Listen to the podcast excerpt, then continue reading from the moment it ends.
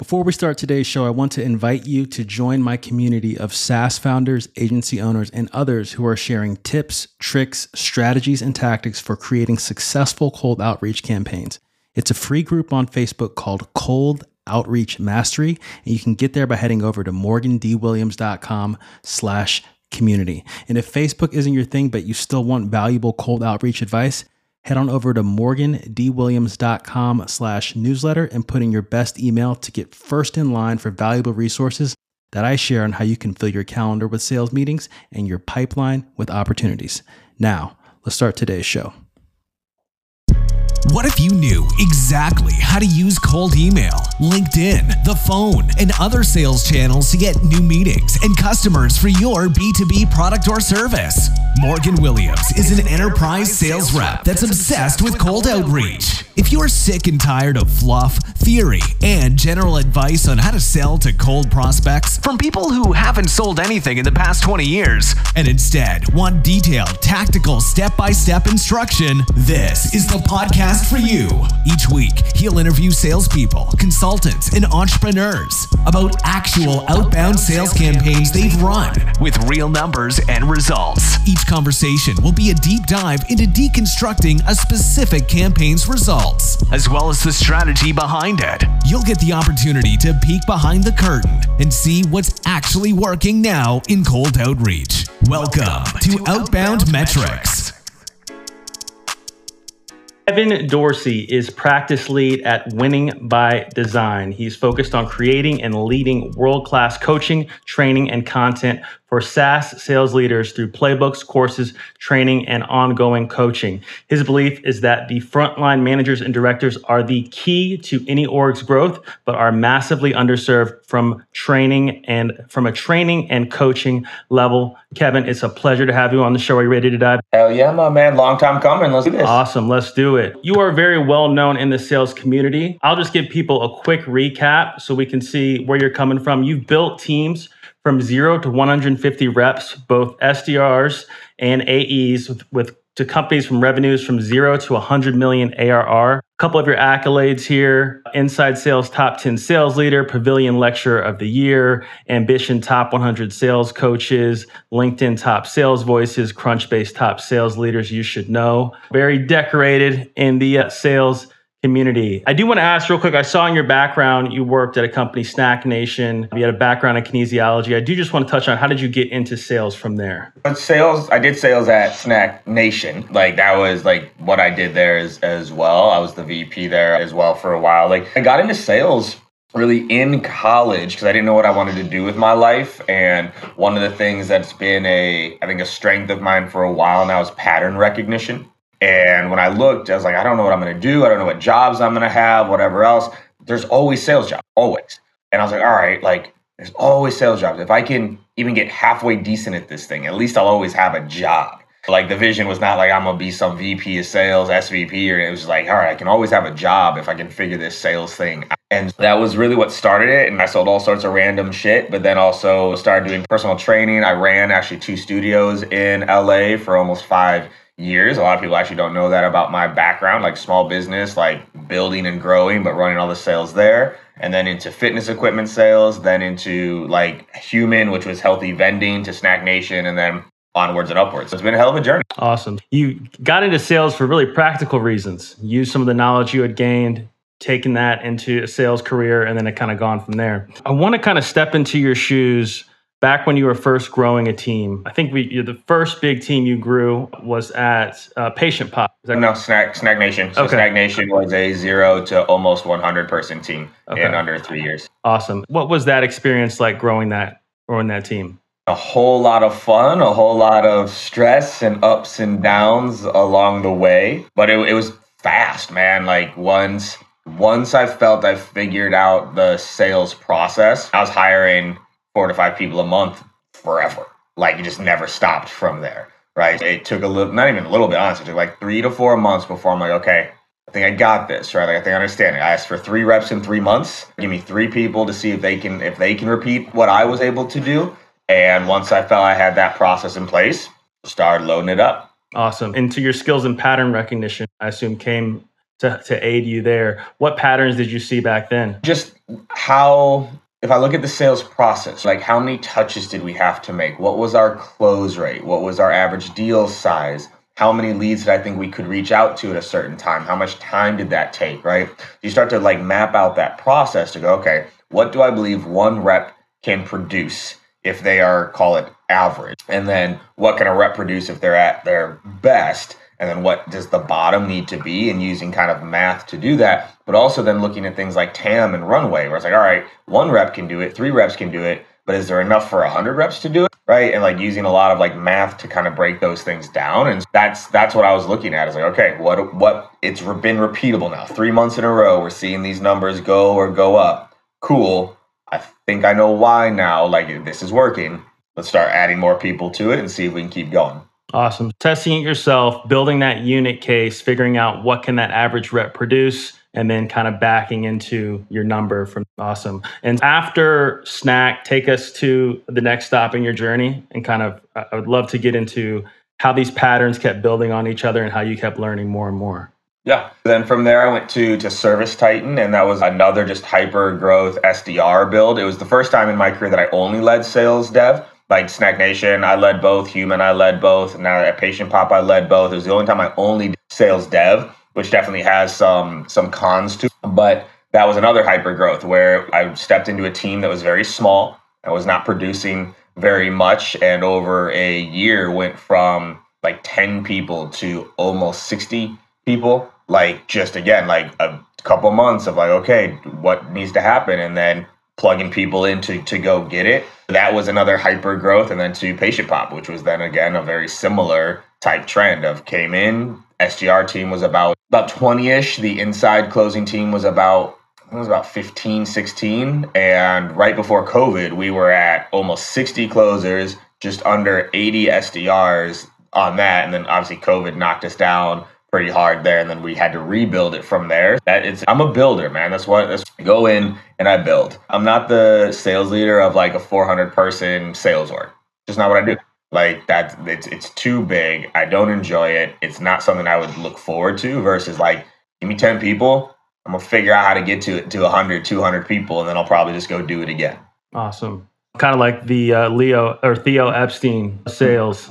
You mentioned there were cons to only building a sales dev team. Can you touch on that? Oh yeah, like you don't you don't control everything. And there's almost always a natural conflict there where closers DQing things because they don't think it's qualified right? Things not closing the way that you think it should, and you can't control that. You can't own that. Whereas one person running all of it removes some of those biases, right? Where it's like, all right, like, no, like AEs, I'm not going to let you DQ things just because they didn't have budget ready in the next 30 days. Like, no, that's not DQ'd. SDRs. I'm not going to let you just lob bad shit over the fence for your AEs, right? So it allows one person to set the standard across the entire thing and build a true team. Most sales dev and AE teams are not very close. They're not like truly working together and that's that's a problem it drove me nuts it absolutely drove me nuts like watching at the end of the month like 30 40% of the pipeline just disappear because it wasn't going to close just the close rates could be high right? Like that drove me nuts. Have you seen an instance or been a part of an instance where that model can work the two separate teams or does it really need to be within one team or under one leader to be successful? Obviously there's examples out there of sales dev teams that are reporting into marketing and the sales teams reporting into sales and all that that's working. I don't think it's the best way to do it the only i guess counterpoint i can give there is you do need to know how to run sales dev and that's actually a weak spot for a lot of leaders. They don't know how to, if, let's put it this way any sales leader that knows how to run sales dev would never let sales dev report to marketing. Let's just put it that way. You would fight that hand, tooth, and nail to make sure that stayed within your right? It's just it's a weak spot for a lot of leaders and a lot of companies. And it rolls over to marketing, or there's a, a director of sales development and then a VP of sales right? But the VP of sales isn't super involved in the sales dev side. So like it can work. I just think bringing it together is the best. I do want to hone in on that what you said about not reporting into marketing. you t- touch on that? This is going to get people all sorts of fired up, especially for sales dev. The amount of coaching, training, and support that they need. I don't believe marketing can provide because marketing are not salespeople. Is not a knock to marketing, just it's not a knock to you, but you're not a salesperson. And understanding the day in and day out, understanding what's reasonable and feasible, understanding how to actually handle objections, understanding all the things that come with sales, right? Reporting to a team that doesn't do that, I don't think makes any sense, right? Even if they are handling, and I've had great relationships with marketing, great. I've worked very closely with shit. Sometimes I'm harder on my team than marketing in terms of how they're handling the inbound leads. Like I set that tone.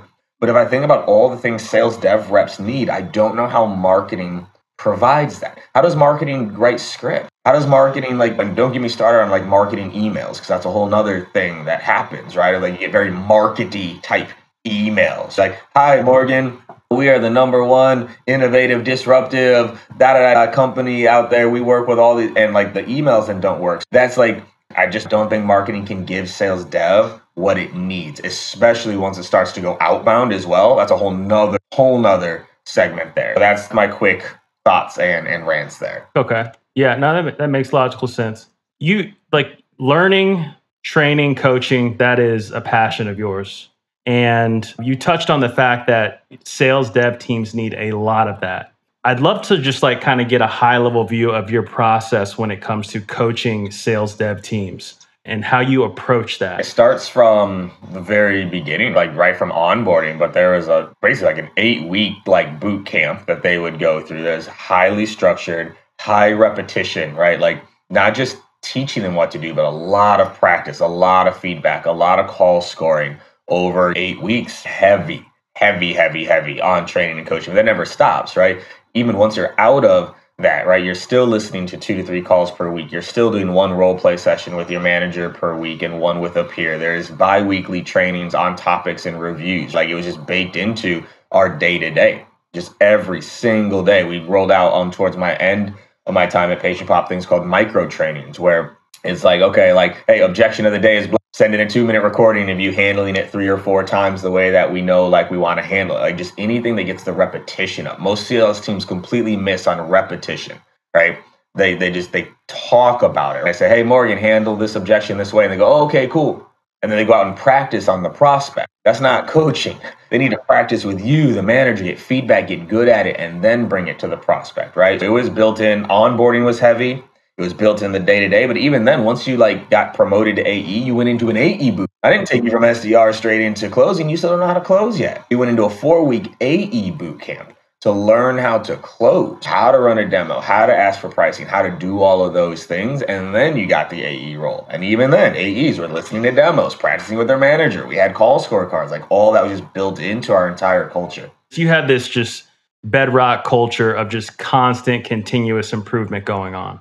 Any examples stick out in your mind of a rep who made just like a massive improvement from coaching this type of training? Yeah, like I, I think I have good examples of people in the middle that became good. I also think I have good examples of people that were good that became like great. Like I think about the the Sean Gentrys of the world, who now is doing big things with outreach. Like he was good when when he came, became a fucking monster right after like you know six to seven months liz lee was one of the top performing reps at, at patient within our time she tripled the revenue that she was producing on a monthly basis became and she was one already one of the top reps like julia is another great example julia is the top performing rep there um, right now she was ready to give up I still remember my first meeting with Julia. She's like, I, I can't close. I can't do this. I don't, top producing rep now, right? There's so many examples. David carter like I could go for days on people that came in good and became great, or people that came in like not sure if they were even going to be in sales and having like phenomenal careers, right? Like that. That's those are the fun stories. Those are the things that like I look back on and go, that's pretty cool.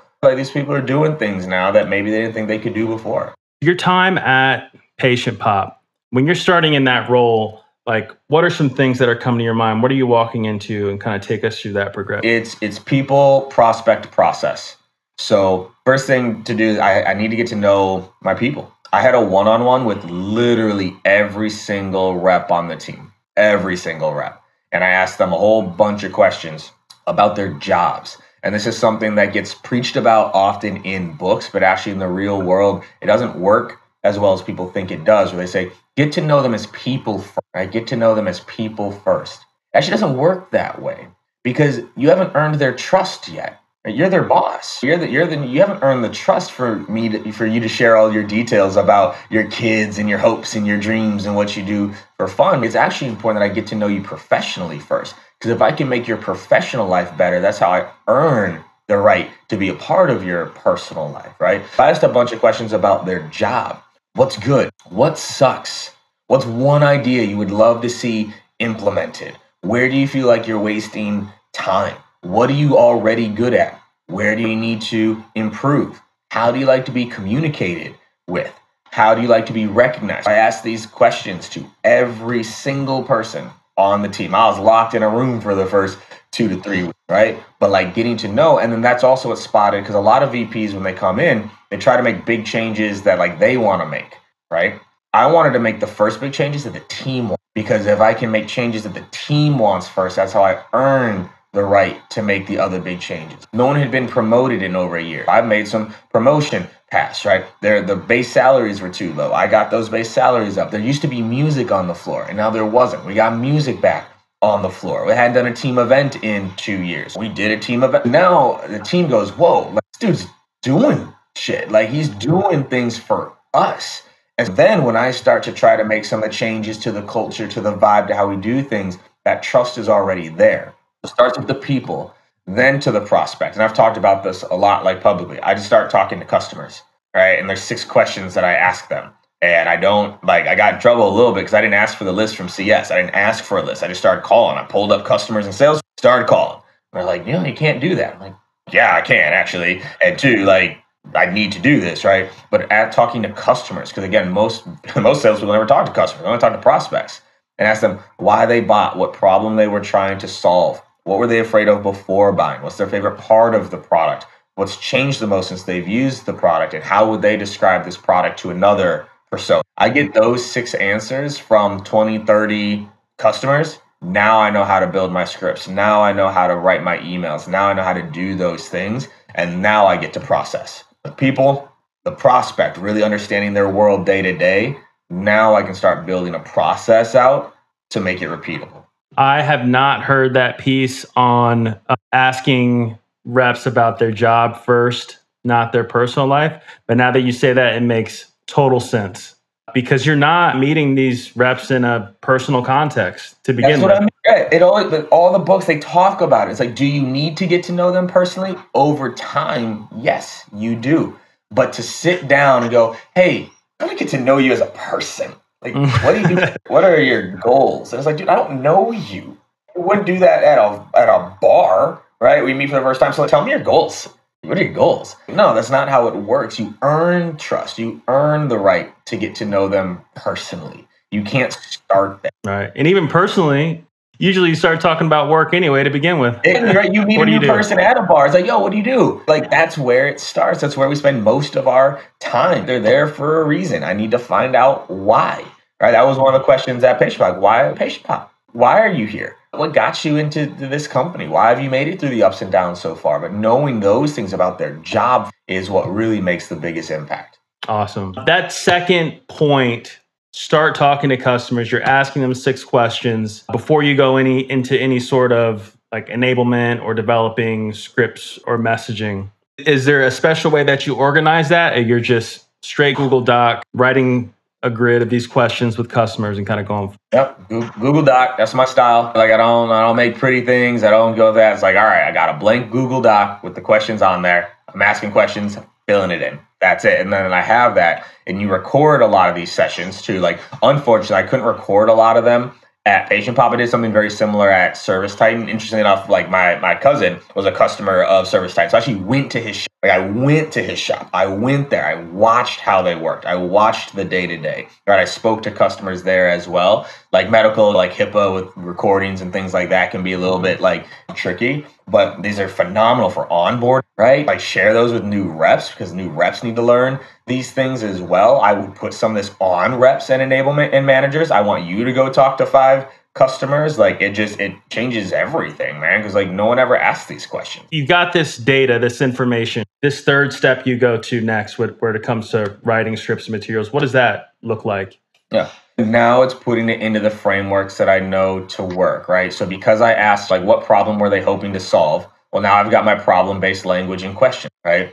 Why did you buy? Now I know the actual value props. What's your favorite part of the product? Now I know what to highlight in my email messaging and the demos, right? What's changed the most? Now I got micro testimonials. Now I can plug in those things into things that I know work. Like I know problem based questions and gap questions work on the prospecting side. Now I know how to build the questions. I know educate, demonstrate, buy in works in terms of how to run a proper demo. Now I know the buy-in questions. I know what part of the product to to highlight. Like I know the value to bring from it. And then I can take what I know of sales and psychology and start to plug that in throughout the entire process. Like the process, a process it should be fill in the blank, right? I can't just bring my service titan process over to patient pop. I can bring the frameworks, but there's things I got to fill in the blanks that are specific to that industry, that persona, that prospect. And then it's just never ending optimization from there. What objections are we getting? Why are we losing deals? Oh, we're losing deals because of unresponsive. Okay, that means the way we're wrapping up calls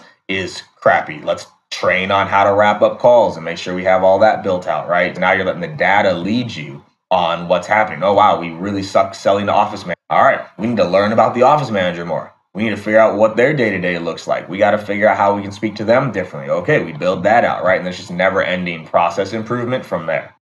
What cadence are you reviewing this information on to optimize? Is this something you build in in a regular slot? I mean, I'm looking at data. I'm looking at data every single week. It's how I wrap up my my week. It's just like kind of where we're at. But I'm looking in terms of making changes on like a monthly, quarterly basis. Like metrics don't change that much week to week, but you want to make sure that you're looking at them week to week. You can see if it's a trend, right? All right, close rates were 30%.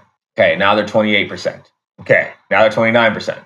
Okay, now they're 25%.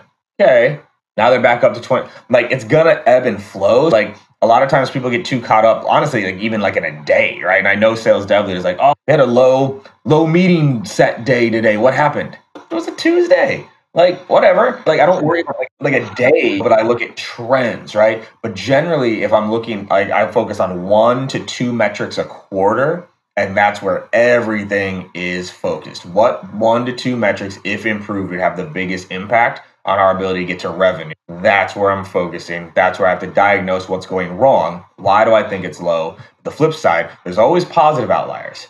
There's always positive outliers. Someone's got a good close rate on these. Somebody's got a high deal size. Somebody's booking meetings. Also, I would do this with my managers a lot. We call it studying greatness. I want you to go study what is going well? What are they doing? What are they doing differently? Who are they targeting? How are they phrasing things? Because if there's one positive example, even just one, it means it's possible. We just need to figure out what's making it possible. And now we can build that into our training. I want to take a quick step back. Throughout your career of learning this information and implementing it, what would you say had the biggest impact on how you think now or how you and it doesn't have to just be one, it could be like a few things that had the biggest impact on how you lead. I think the the first is understanding that sales is a numbers game, but behind every number is a behavior process or skill. That's the first. Like you can't just tell people to increase their revenue. For that easy, like I could go manage a thousand people tomorrow. Go get more revenue. Doesn't work that way right? Then, but that's how a lot of leaders leave. Hey, yo, we need more pipeline, we need more revenue, and like they're just talking about the end result. To go a layer deeper is understanding all the metrics that drive the result that you're looking for, right? If I'm trying to get more revenue, that, that's pipeline, that's close, that's deal size, that's deal cycle, that's all those things. It's better, but even then, I still can't say, Morgan, bring your close rate up. I need to know what's behind that close rate. That's where we're getting into like that behavior process or that's where I focus my energy. That's where I have my managers focus is because if we can identify the behaviors, processes, or skills behind that metric, that's how you actually improve it. I think that's probably been the biggest growth in my career is understanding to impact results, you have to impact metrics. To impact metrics, you have to impact behavior, process, or skill. You got to get it into the how. And I talk about this with my team all the time. Okay, leaders talk about the what do we need? More revenue. Great. Awesome. Thanks for that. Didn't know that. What do I need? I need you to hit quota. I've never thought of that. Cool. Okay, leaders talk about the what. Good leaders get into the why. Here's why. And ideally, they're connecting the dots to you, the person, knowing your goals, knowing where you're trying to grow professionally. At least I'm getting into the why. Great leaders get into the how. How am I supposed to improve this metric? How am I supposed to improve my revenue? I'd say that's probably the biggest. And then my second is just more and more focus on just how people think. How people think, our fears, our insecurities, how we learn, like all of that around people are the second biggest learning or area of focus of, of mine. Like it's cut off like the top shelf of this bookcase over here is almost all in the science of learning, right? Like how we learn as human beings and everything there. I'd say those are the two biggest. Like what's behind the metrics and driving that and then just what drives people right like how to how to work with and communicate with and hopefully inspire people let's say like we have a sales development rep and an ae and there's just fundamentals that they need to be good at like dribbling passing shooting defense what are those behaviors or skills for each of those players? For I'll hit the things that are on both. They need to understand the prospects' problems and pain points. They need to be able to ask good problem questions and impact questions.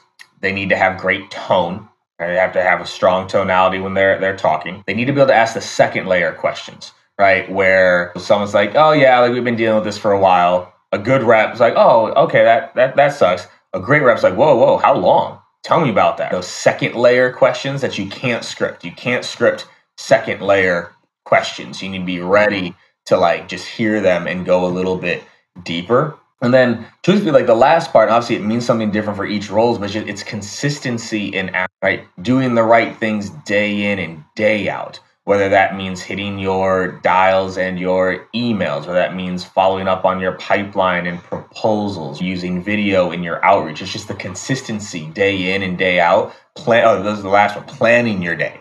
Plan again. Back to the how. How are you going to achieve what you want to achieve today? Can't be like, yo, I'm going to make $50 today. Cool.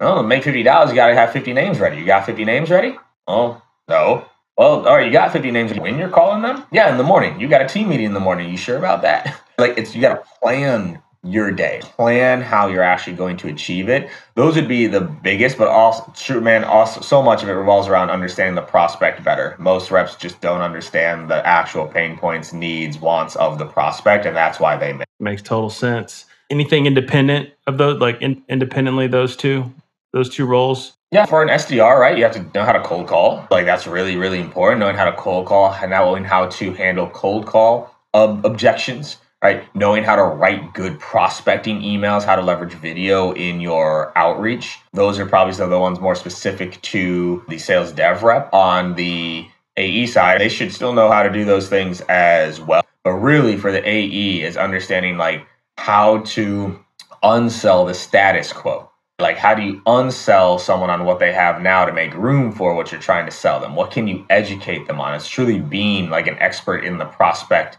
space and connecting the product to their problems and pains. Not here's our product blah blah blah blah blah right? Doing great discovery tying it back into the demo and then making sure what you've leveraged or what you've learned you actually leverage.